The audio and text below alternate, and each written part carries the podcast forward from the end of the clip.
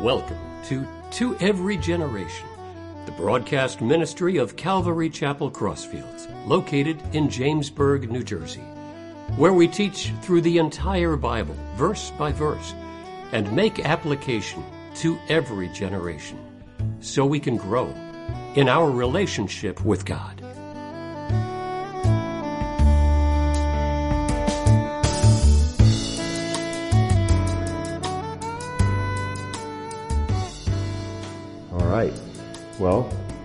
Started. We got a few more people here now. That's good. Excellent. At one point, I thought it was going to just be me. So, it's good to get started. So, we got those that are online too. Welcome. Uh, so, look forward to, to talking tonight. We're going to be getting into uh, uh, to Genesis again. So, uh, I'm excited to, to come back today.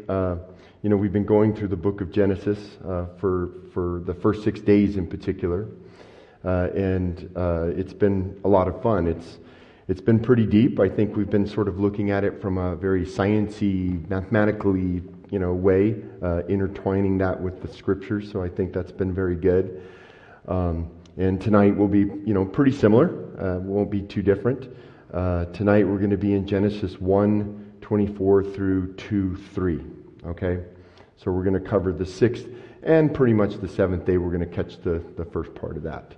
So, uh, as I normally do, we'll, we'll get into a quick recap just to kind of go back through and bring us up. So, back in day one, uh, we talked about uh, the creation of light and really how we sep- God separated light from darkness uh, when He commanded that to come into play. We, in day two, we hit on the creation uh, of the sky uh, the hydrosphere as well as the ocean. So we had the water canopy around, and then we had the ocean water.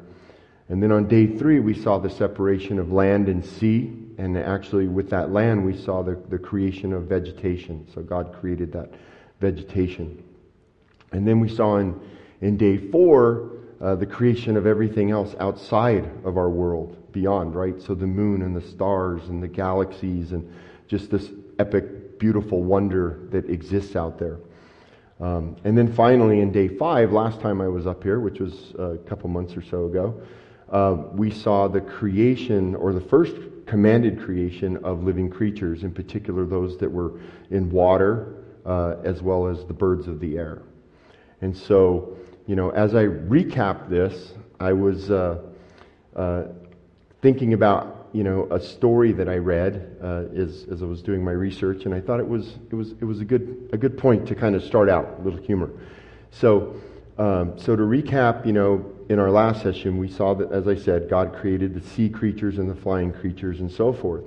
And we also learned that um, God put a lot of information into the DNA structure of our bodies and of the animals, you know, and so forth, uh, that is code, if you will. It's like explicit instructions on how everything is, is supposed to work.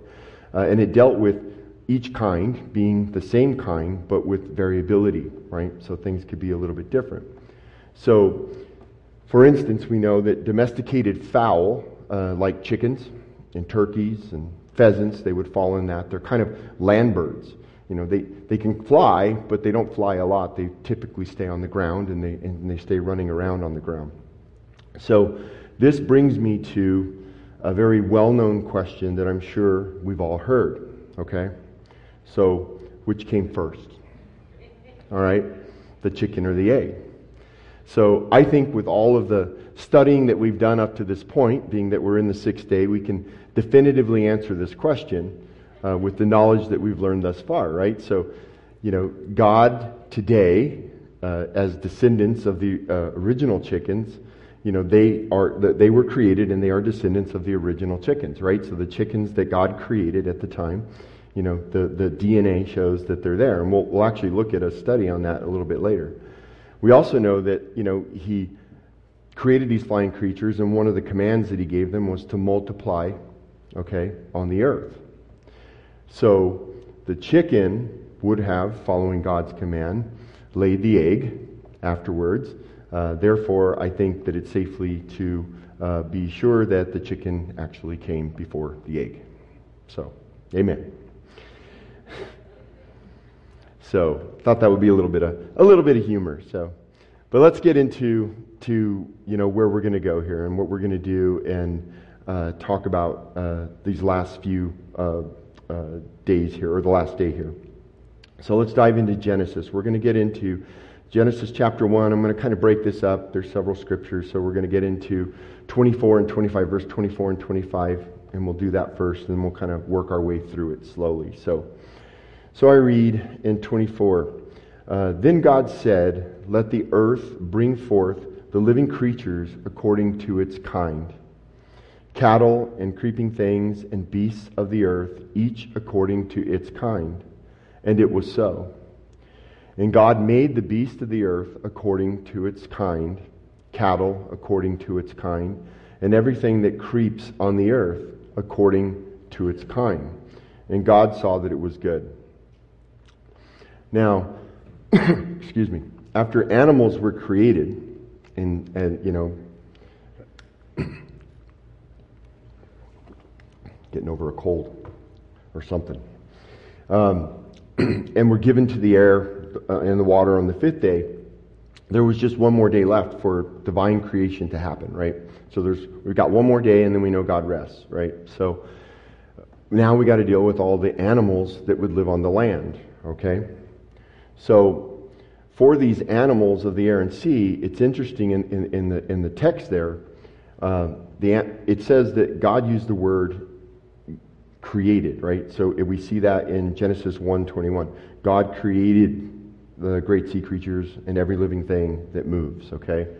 But in this text, it's a little bit different, right? God said, um, he, he really kind of relates to made. He said, God said, let the earth bring forth the living creatures. So it's not created anymore, it's actually bring forth. So I thought that was, that was interesting. So I kind of dug at that a little bit and, and wanted to understand it a little bit more. And so this is what I kind of came up with. So you might, you might think that this means that land animals are somehow more special because they were, you know, they were brought forth, right? Deserving maybe something different, maybe a higher level of divine action, but I don't really think that's the case. Um, I believe the word created was used on the fifth day and I think it was really describing every living thing at the point in time when God said that on the fifth day. Uh, not just the sea and the air creatures, those are the ones that, that manifested on that day, but really on the sixth day, the land animals were just made because you didn't need to create them again. the, the, all of the material, all, all of the, the matter, if you will, the, the nutrients in the ground, all the things that were needed, they already existed and they were already in place after that first command of creation. So they were just formed up because we're all made up. All you know, animals and humans, you know, we're all made up the same way, right? So I think these land animals, land animals were simply just a new arrangement of these types of materials. Um, and that's how that sort of came to be. Um, you know, we're all, in essence, as I said, built on the same biochemical structure. Uh, you know, we're, the, they're very similar you know, in, in the way uh, organisms, you know, human organisms as well as animal organisms, how they, how they work, okay? But as we move on, we also see in the scripture that God typed these animals, right? He, he made it very clear and he came up with three specific different types. He said there were cattle, there were creeping things, and then there were the beasts of the earth. These are the, what he called out specifically in, in the scripture. So, and I think this really covers pretty much all the land animals as, as a structure. Uh, I think cattle probably referred to animals like uh, the domesticated animals, you know, cows and, and even, you know, dogs, things like that, right? Any, any of the animals that exist today uh, that would be domesticated, if you will. And I think the beasts of the earth probably referenced wild animals like lions and elephants, you know, maybe dinosaurs as well, right? We, I, I don't know that for sure, but that makes sense. Um, and then creeping things probably included things like insects and smaller reptiles, uh, maybe amphibians, small mammals, things like that. Um, I know this way of grouping doesn't really uh, match the scientific classification of today, where it's basically amphibians and reptiles and mammals. Um, however, to be honest, I think it's kind of a more natural way of actually categorizing the way God has done this. And, and it kind of aligns better to human interests. Um, we can actually see in Leviticus 11:29 where God actually groups mammals and reptiles uh, in the text uh, together as creeping things of the earth. So let's let's read that. So it says here in Leviticus uh, 11:29 it says these also shall be unclean for you among the creeping things that creep on the earth the mole, the mouse, okay, mammals, right, fur, uh, give live birth, um, uh, the large lizard, uh, after its kind, 30 geckos, the monitor lizard, the sand reptile, the sand lizard, and the chameleon. So he grouped all of these things together as things that creep, right? So it goes with that categorization that we see. I also think um, it's interesting that all three categories of these different land animals uh, were all made simultaneously, right? So when God brought it forth, they all came forth at once, I believe. I, you know, it was a command that was made, and, and that's what happened, right? It all, it all came together. Um, I think that uh, you know, there's, there's really no connection to the kind of made up idea of the evolutionary order. Uh, that really falls like insects, amphibians, reptiles, then mammals, you know, as an order of how things evolved, if you will. Um, as a matter of fact, I think it sort of places insects and amphibians and land reptiles all before the birds, right? So, so the birds actually came before in God's Word. So it doesn't, it doesn't make sense. It doesn't fit right together with that. It means that, um, you know, uh, that one kind cannot really evolve into a different kind um, just because it sets off the order, right? We were made after his kind, as God said. I mean, if we remember in day five, we talked about that. There was a, a, a question from a senior genetics researcher which I thought was really interesting, and I had quoted from the book. But the question was asked Do mutations ever give rise to uh, purposeful genetic information, new information? And the geneticists, with all of their years of experience in studying, uh, came back with that emphatic answer of saying, never, right? Never. That can't happen. We've learned that now. We know that. And which flies in the face of evolution. You know, we, we learned from that that mutations always lead to damaged DNA. You know, the DNA itself breaks down each time there's a mutation. Uh, therefore, it's loss in genetic information, not new information being created. So, each type of organism has its really own unique structure. It has its own DNA code, uh, and it's very specific for its reproduction of the same kind. And personally, being a software developer, that's what I do for, for my living. I've been spent 30 years writing code. I mean, I, I, I love writing code. It's, it's a lot of fun. I really enjoy it. Um, but it gives me an appreciation for what's happening inside there. I do understand it, obviously, at a very simplistic level compared to God, but it is very interesting to be able to see, you know, those thought patterns and how that works. The way to put it in kind of layman's terms, if you will, would be the App Store. Everybody's familiar with the App Store. You know, an app that exists on the App Store, it doesn't evolve and become something that you want it to be just because you want it to be, right? You, you go on there and look for it. It's, it's not going to change because I'm looking for something different. It requires a designer. It requires somebody to think about how it's supposed to work and then code that and then make that available to everybody else. And that's exactly what God did, you know, for us in our structure, in our DNA, and how things are made up. But when we talk about after his kind, this is exactly what he's talking about in Genesis, right? He's talking about things that were put together that can't be something else. You know, in essence, a rose can never become a daisy. A rose will be a rose, will be a rose, right? So, therefore, all these land animals, right, that were created now, they were brought forth, you know, from, from the ground, uh, and their bodies were composed of the same elements of the earth. Um, this we know. When they died, they went back to the earth, just like we do. You know, same thing, organic structures, okay? And, you know, this is the way that it is.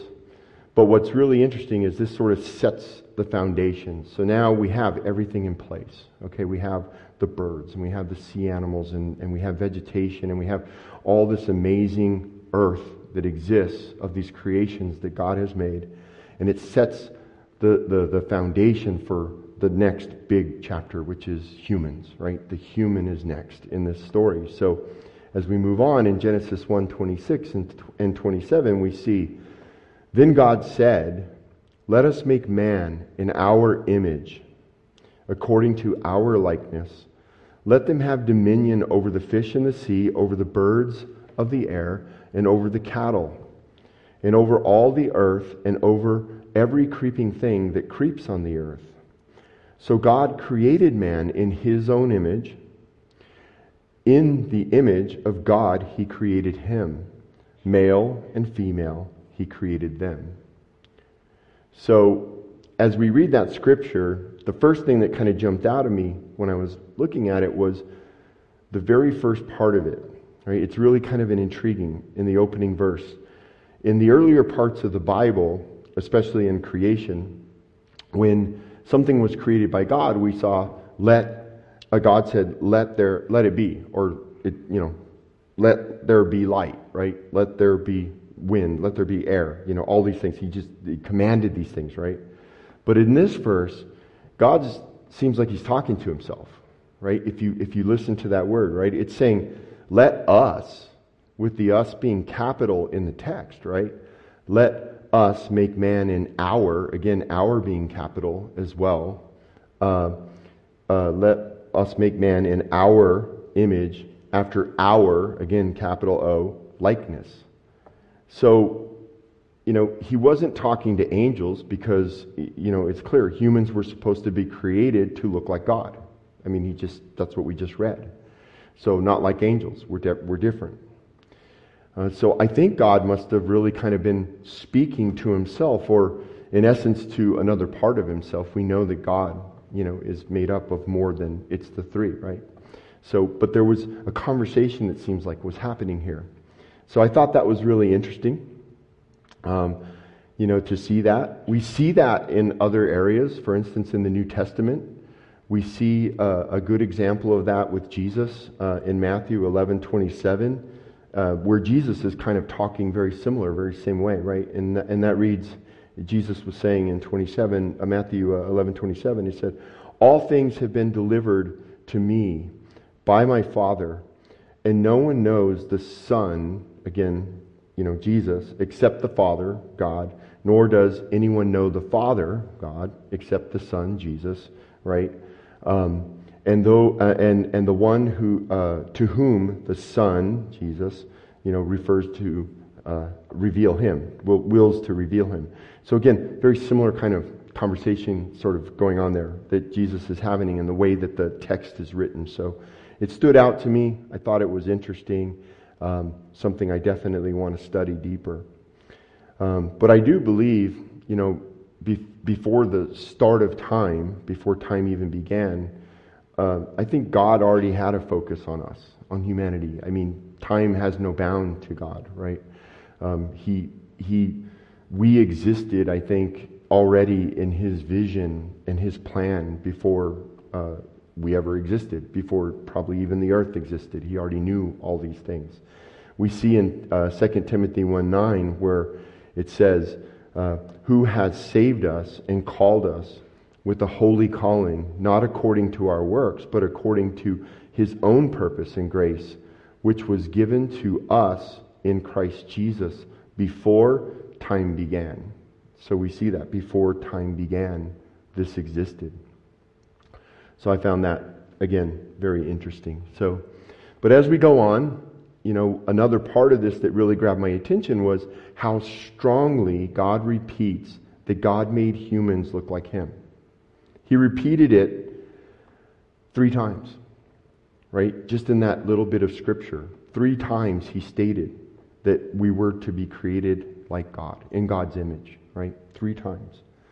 That repetition seems to be very significant to me, very important. You know, animals were not created in God's image, they're different, right? But humans were. So, what does it actually mean to be created in God's image? Well, I think if you were to go to the zoo, try to have a conversation with an ape, at the zoo, you would probably find out really quickly what it means to be created in God's image. You know, humans are much more complicated. It's not just the physical body aspect of it, but it's the mental capabilities that we have. Um, we can think logically, we can reason with problems and solve them.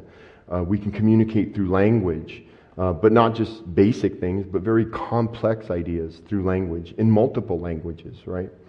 You know, unlike animals that maybe could use like a, a, a simple object like a stick or a, a, rock or something, we can actually uh, create, uh, use tools and then use tools to create tools, right? So this is, this is a very different thing about human beings. You know, we're, we can build, you know, beautiful buildings. We can, uh, you know, compose music. We can create artwork. We can invent machinery. These are all things that the human being has been able, you know, to do. So we're, we're special. You know, animals don't do these things, but we do. I also think that humans do have a moral compass. Um, I think that's been put into us, and, and we can tell the difference between right and wrong. Whether we listen to that or not, that's a different story, but we absolutely have the ability to understand the difference between these things. Romans 2.15 um, talks about that. It says, who, um, uh, who show the works of the law written in the hearts, um, their conscience also bearing witness, and between themselves their thoughts accusing or else excusing them. So there's that concept of being able to understand good and bad, right and wrong, make decisions sort of in that way. I think the other aspect is that humans are capable of love, love in a much deeper way. I mean, I know my, my uh, little granddoggy loves me, but it's different when humans love humans, right? It's, it's much deeper. But sadly, uh, because we live in a world that's tainted with sin, this also means that cruelty exists as well, uh, and, and hate exists as well. But uh, overall, I think these qualities make up what, means, what it means to be created in God's image. These are the things that, that sort of make that up. Um, but it's also important to understand that God is spirit too, right? God is not limited to a physical body, of course um, like us, um, which is why he can be omnipresent and be everywhere at once, right? So there's the spirit side. We see that in John 4:24, where uh, Jesus says, "God is spirit, and those who worship Him must worship Him in spirit and truth." But in the context of being made in God's image, I think it's important to note that God does have a body like us because the Bible tells us so. And we know a few things that are interesting about God regarding that, which I think I found interesting. So, for example, God laughs. I wouldn't have thought that until I was studying this. But in Psalm 2 4, it says, He, meaning God, who sits in the heavens, shall laugh. So God laughs. God can see. We know that. Proverbs 15:3 is a good example. It says, "The eyes of the Lord are in every place, keeping watch on evil and the good. We also see that God smells. It says in Genesis 8:21, uh, "And the Lord smelled a soothing aroma." So God can smell. We know that God hears, for example.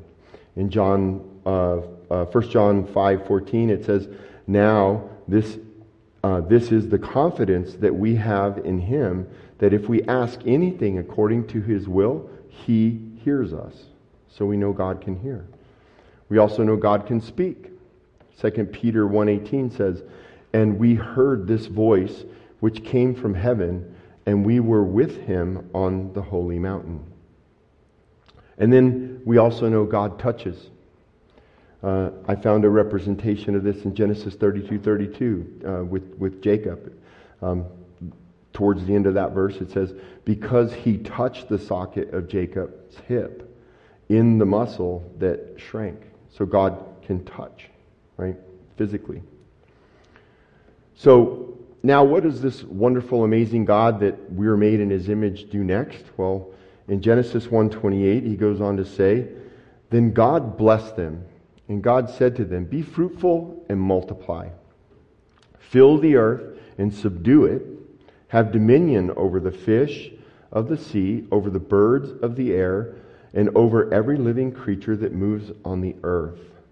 So, after creating Adam and Eve in his own image, um, God blessed them and then gave them a directive to be fruitful and to multiply. So, this was an article that I found that I read and was interesting, and so I'm going to talk a little bit about it because it ties perfectly into this. And it was a study, it was a secular study that was done pretty recent, uh, within the last year. Um, and it was uh, out of Rockefeller University uh, and the University of Basel in Switzerland. They jointly together worked on this thing. And it was a bunch of DNA researchers. And they basically studied over 5 million animals, uh, including um, uh, humans in the animal, you know, within the kingdom there. So they studied over 5 million different uh, animals, including humans. And they came to three sort of main conclusions that I found really interesting. One is they found that all humans came from the same male and female parents. When you boil it all down, we all came from the same pair. We're all related. Okay? They also found that in every nine, uh, every nine out of ten animals in this study of five million, you know, animals, uh, uh, they come from the original, uh, nine out of ten, I'm sorry, come from the original creature. So, which I think makes sense. We'll talk about that in a second. And they also found that humans have very low genetic diversity or low uh, variance within the species, like many of the apples. So, I found that this was, you know, funny that they're writing about this and that it was shocking and groundbreaking and when it came out. And of course, they, they gave no uh, reference to God at all, you know, within, within that context. But, um, but what um, was interesting is that this has been written in the Bible for thousands of years. We've already known this, right? Um, but what's interesting is that what they found was that we all come from the same parent. And then from a human perspective, the variants are very little in our change. So we might look different, different hair, different eyes. You know, those are the variations that can exist within us. But say my kidney to somebody else's kidney, you know, those types of things can be done today. There are certain types and stuff that happen there, but we can transplant certain things, you know, from one human to another human. So from a makeup and how we're made up, we're all very genetically the same. We're all related. And they found in the study that it all links back to this, these two pair, which is Adam and Eve, as we would know in the Bible. Um, so I think that's, that's quite interesting. Um, but as we go on, you know, from, from that, you know, the population side of it and this, this directive to populate the earth, I think, you know, some people would argue that um, if we take the biblical directive to be fruitful and multiply, and this is very true in, in today's, you know, secular world, okay, that it would result in an overpopulation, you know, of humans and animals, you know, that there would be too many of us. Now, I believe that, you know, our all powerful God has a plan for all of this, and I don't uh, believe in that in any way whatsoever. Um, I also think that, you know, it's interesting to put into context. I think Pastor Joe a while back talked about this a little bit, but I did a little uh, homework here, and I think it will be something that is interesting to actually look up. So it's like a little exercise. So it's a population exercise. And so, what's really kind of important here is that if you go and do the math, okay, and you look at the total population, and this study that I pulled from, the data I pulled from was 7.8 billion as of January 2022, okay? 7.8 billion people in the entire world, okay, that exist. Now, um, if we were to take, I don't know if everybody knows what a sheet of plywood looks like, but it's four foot by eight foot, but if you cut it in half, you have a four foot by four foot square, Okay, so it's a pretty good sized square. If it's on the floor and you're standing in it, you could do a waltz, you know, in it. So you got room. So we're not just like shoulder to shoulder. It's four foot by four foot. So if we round that up to 8 billion people and we take a four foot by four foot square that we stand in, uh, and we do the math, we'll see that we need 32 billion square feet, okay, to fit all 8 billion people, okay? So now, what's interesting is if we look at New Jersey, because you see the picture that I have up there, New Jersey's 8, 8, uh, 8,722-ish square miles, okay, give or take, uh, in size. And there's a little over 27 million square feet in each square mile. So when you do the math and you calculate that, that's t- uh, 243 billion square feet. So you can kind of see where I'm going. You got 32 billion and 232 billion. That means that you could take the entire population of the world and fit it into about a seventh of the state of New Jersey. So what does that visually look like? It looks like this, right? So it would just take up about that much space where, where the New Jersey walls are. You could fit the entire population of the world there. Now, if this population grew by seven times, like if you multiplied that number by seven times, it still would only fill the state. So when you think about overpopulation in our, our world and how big it is and how much um, uh, resources that exist that God created for us, we're not overpopulated. It's impossible to be overpopulated. I think with better management and responsibility and things like this, things that don't exist today in our governments uh, around the world, uh, we could we would we could deal with creating enough food for everybody with an abundance of even more. Uh, we have the resources. God gave it to us. The real issue, really, around this is around human behavior and some of the things that are going on. You know, it's selfishness that ultimately creates hunger and poverty. It's sin that causes these problems. Um, it's greed that causes hunger and poverty in the world.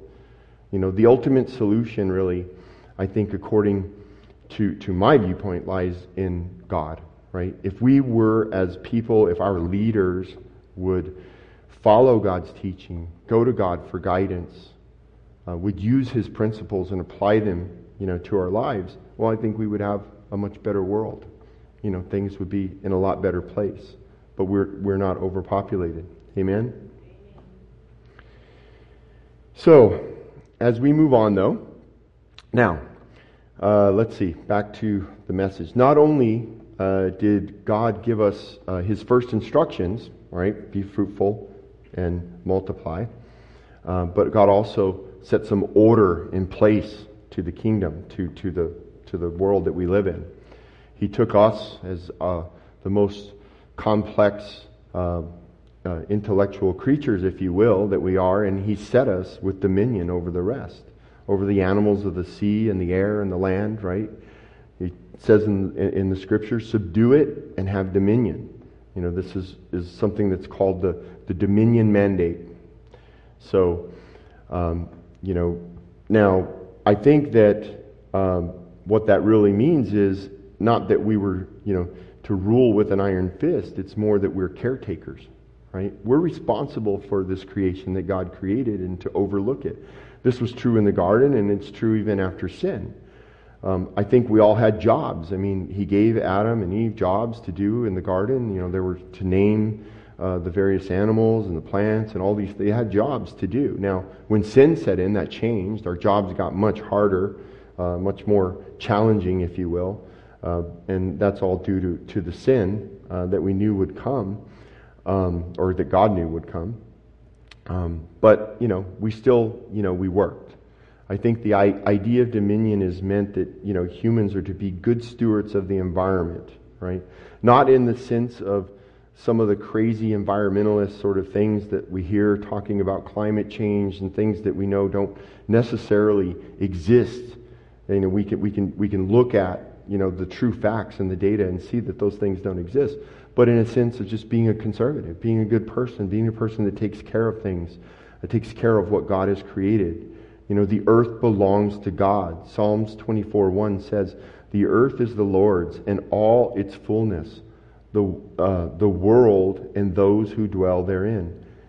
You know, we are God's, we belong to Him and He's instructed us to take care of what He's put in place for us. Um, contrary to, I think, what some uh, modern environmentalists might say, I don't think that humans are the force that are ruining the earth. Um, I don't think that's the case. Um, I think the, the earth itself uh, can sustain anything that really comes at it, and it, it's not going to be us. Um, we've talked about how God is aware, you know, of everything, and He understands even the sparrow, right, that falls. You know, and it, God sees this, and of course He sees us even greater than that sparrow. Uh, Luke 12, uh, 6 through 7 says, um, are, are, are not five sparrows sold for two copper coins? This is Jesus. Um, and not one of them is forgotten by God, he tells us. But the very hairs, or lack thereof as they're falling out, uh, on my head are all numbered. Do not fear, therefore. You are of more value than many sparrows. That's us, his creation. But he's given us that responsibility to take care of, of earth. Um, and I think that we need to take, you know, need to make sure that we're doing those types of things. According to Bible, um, God has already laid out how the world will come to an end, and it's not climate change, in my opinion. Uh, it's through divine judgment involving fire, and uh, none of these factors, you know, into us, you know, doing that. Now, in Genesis 8:22, I think there's a promise too. It came after the flood. And God said there, he said, "While the earth remains, this is after the flood, seed time and harvest, cold and heat, winter and summer, uh, day and night, it shall not cease." I think that it shall not cease. It will exist. It's a promise. It was made. And if God makes a promise, we know that God will keep his promise. So I don't believe humans will destroy the earth. I mean, there's other things at play that will come into that, and uh, preferably the rapture will have taken us all home.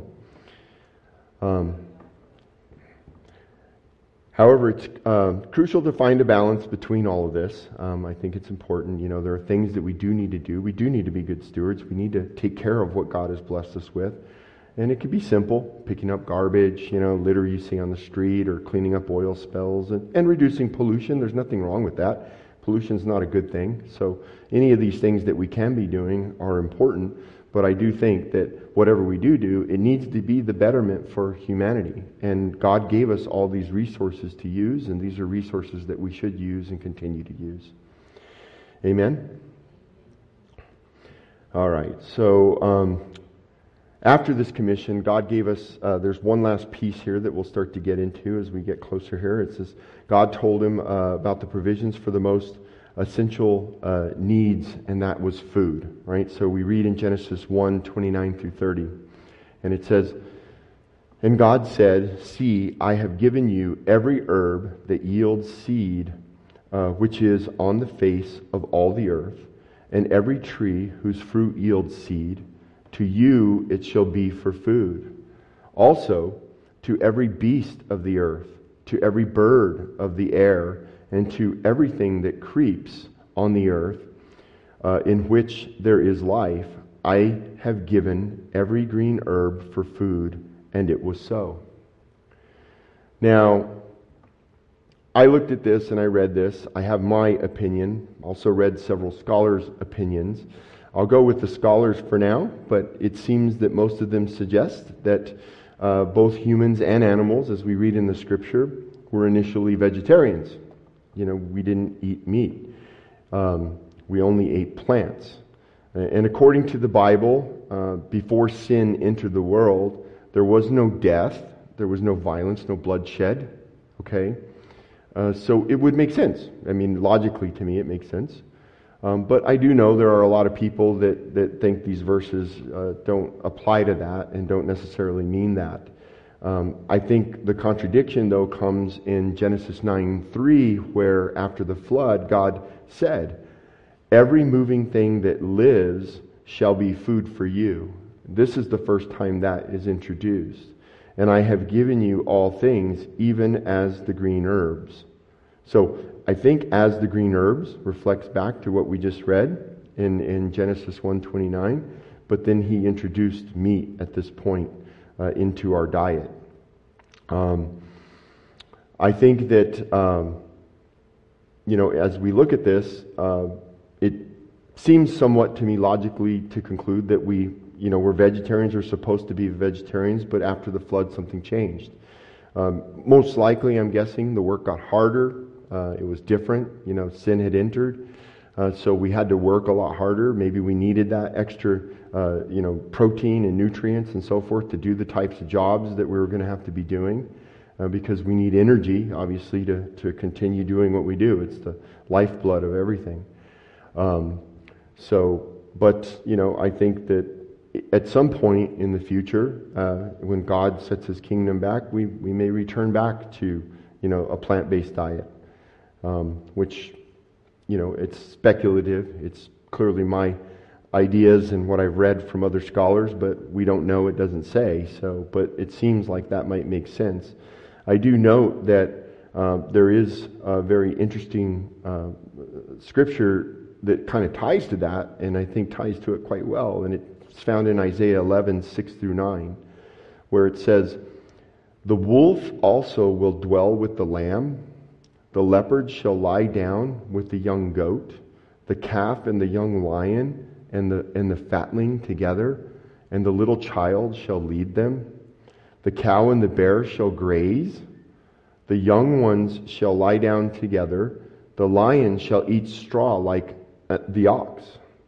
The nursing child shall play by the cobra's hole, and, and the weaned child shall put his hand in the viper's den. They shall not hurt uh, they, they, shall not hurt nor destroy in all my holy mountain, um, for the earth shall be full of the knowledge of the Lord as the waters cover the sea. So I think that that says a lot right there. Amen. Um, so as we close up, kind of last verses here, um, let's go through Genesis uh, uh, 131 uh, this is where we kind of come to an end of the sixth day, and God says, uh, Then God saw everything that He had made, and that indeed it was very good. So the evening and the morning were the sixth day. Now, I believe as we've gone through these six days, God didn't need five billion years uh, to prepare uh, for man as evolutionists want us to think. I mean, I don't even think God needed the six days, to be honest, but I think he took those six days, you know, for a reason. I think there are some reasons, and here are my two reasons. My reason one is is that he wanted to show how creation fits together, how organized everything is in all these logical ways, so that we could understand that and and and and, and really re- respect that, if you will. But I also believe that he wanted to set also an example for humans. We, it's talked about all throughout the Bible um, that we work six days and we rest on the seventh. So in Genesis chapter 2, 1 and 3, it says, God says, right? He says, Thus the heavens and the earth and all the host of them were finished. And on the seventh day, God ended his work which he had done. And he rested on the seventh day from all of his work which he had done. Then God blessed the seventh day and sanctified it because it, it because in it he rested from all his work which God had created and made. So, if we taking the day off really uh, on the seventh day uh, to connect with God is, I think, important for our well-being. Um, I know I didn't always do that. I would always try to find, oh, I got to mow the lawn, I got to do this, I got to do that. But I know my wife and I have been working a lot more to to reflect on that. You know, we go to church, we come back, we kind of relax, we, we sort of use that time to sort of recharge and reflect on what we learned, and, and, and, and uh, we might spend time with family, but it's more of a, a, a relaxation sort of point to really recharge and be ready for those next six days. And I think by following God's example, He encourages us to do that, right? This is exactly what God did. He created all of this in six days and then He rested. So I think it's really important for us to reflect on that and to mimic that and follow that. Amen? However, as, as out of everything we've ever studied, all the science and all the creation, and we're going to start to move into some other areas of Genesis, and they'll probably start moving a little bit faster. But um, I think it, there's one truth that I always like to end with, and I think it's super important. You know, uh, it's above all else. All that we studied, all that is interesting and everything, and it's so beautiful. But the most important thing is what we hear in John 3:16, that for God so loved the world that he gave his only begotten son that whoever believes in him should not perish but have everlasting life. This is really honestly the only truth that matters to all of us, to anybody online and anybody that might listen to this video later on. That's what this all boils down to and what matters. You know, we all have to acknowledge Jesus Christ as our Lord and Savior. We have to admit that we're sinners and that we have failed and that we cannot do this on our own. We have to ask God for forgiveness. Um, we have to accept Him into our heart, and then we have to turn away, you know, from the worldly ways. And this is what really matters. So let's pray. Heavenly Father, we come before you now, and we just thank you for this message, Lord. We thank you for your words. Uh, we just give you all the glory and praise for your creation and what you've, you've put together for us, Father, and just the beauty there. We've barely scratched the surface. I can only imagine just how amazing it will be to learn these things and to see these things and to, to walk and talk with you uh, and, and be able to learn uh, the real depth of this, Lord. But we just thank you. We thank you for loving us more than anything, for sending your Son to die on the cross for our sins, Lord we just thank you that we have that. And we just pray now, Lord, that you will just go before each of us tonight and keep us safe. In Jesus' name we pray. Amen.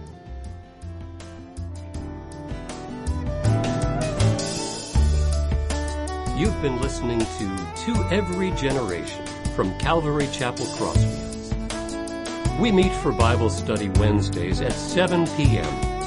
and Sunday service begins at 10:30 a.m. On Sundays, we have children's church for all ages, in addition to infant and nursery care. You can find out more about the ministry here at Calvary Chapel Crossfields by going to www.cccrossfields.org, where you can also watch or listen to previous messages. If you have any questions or have a prayer request, please email us at contact at cccrossfields.org. Thanks for listening, and may God bless.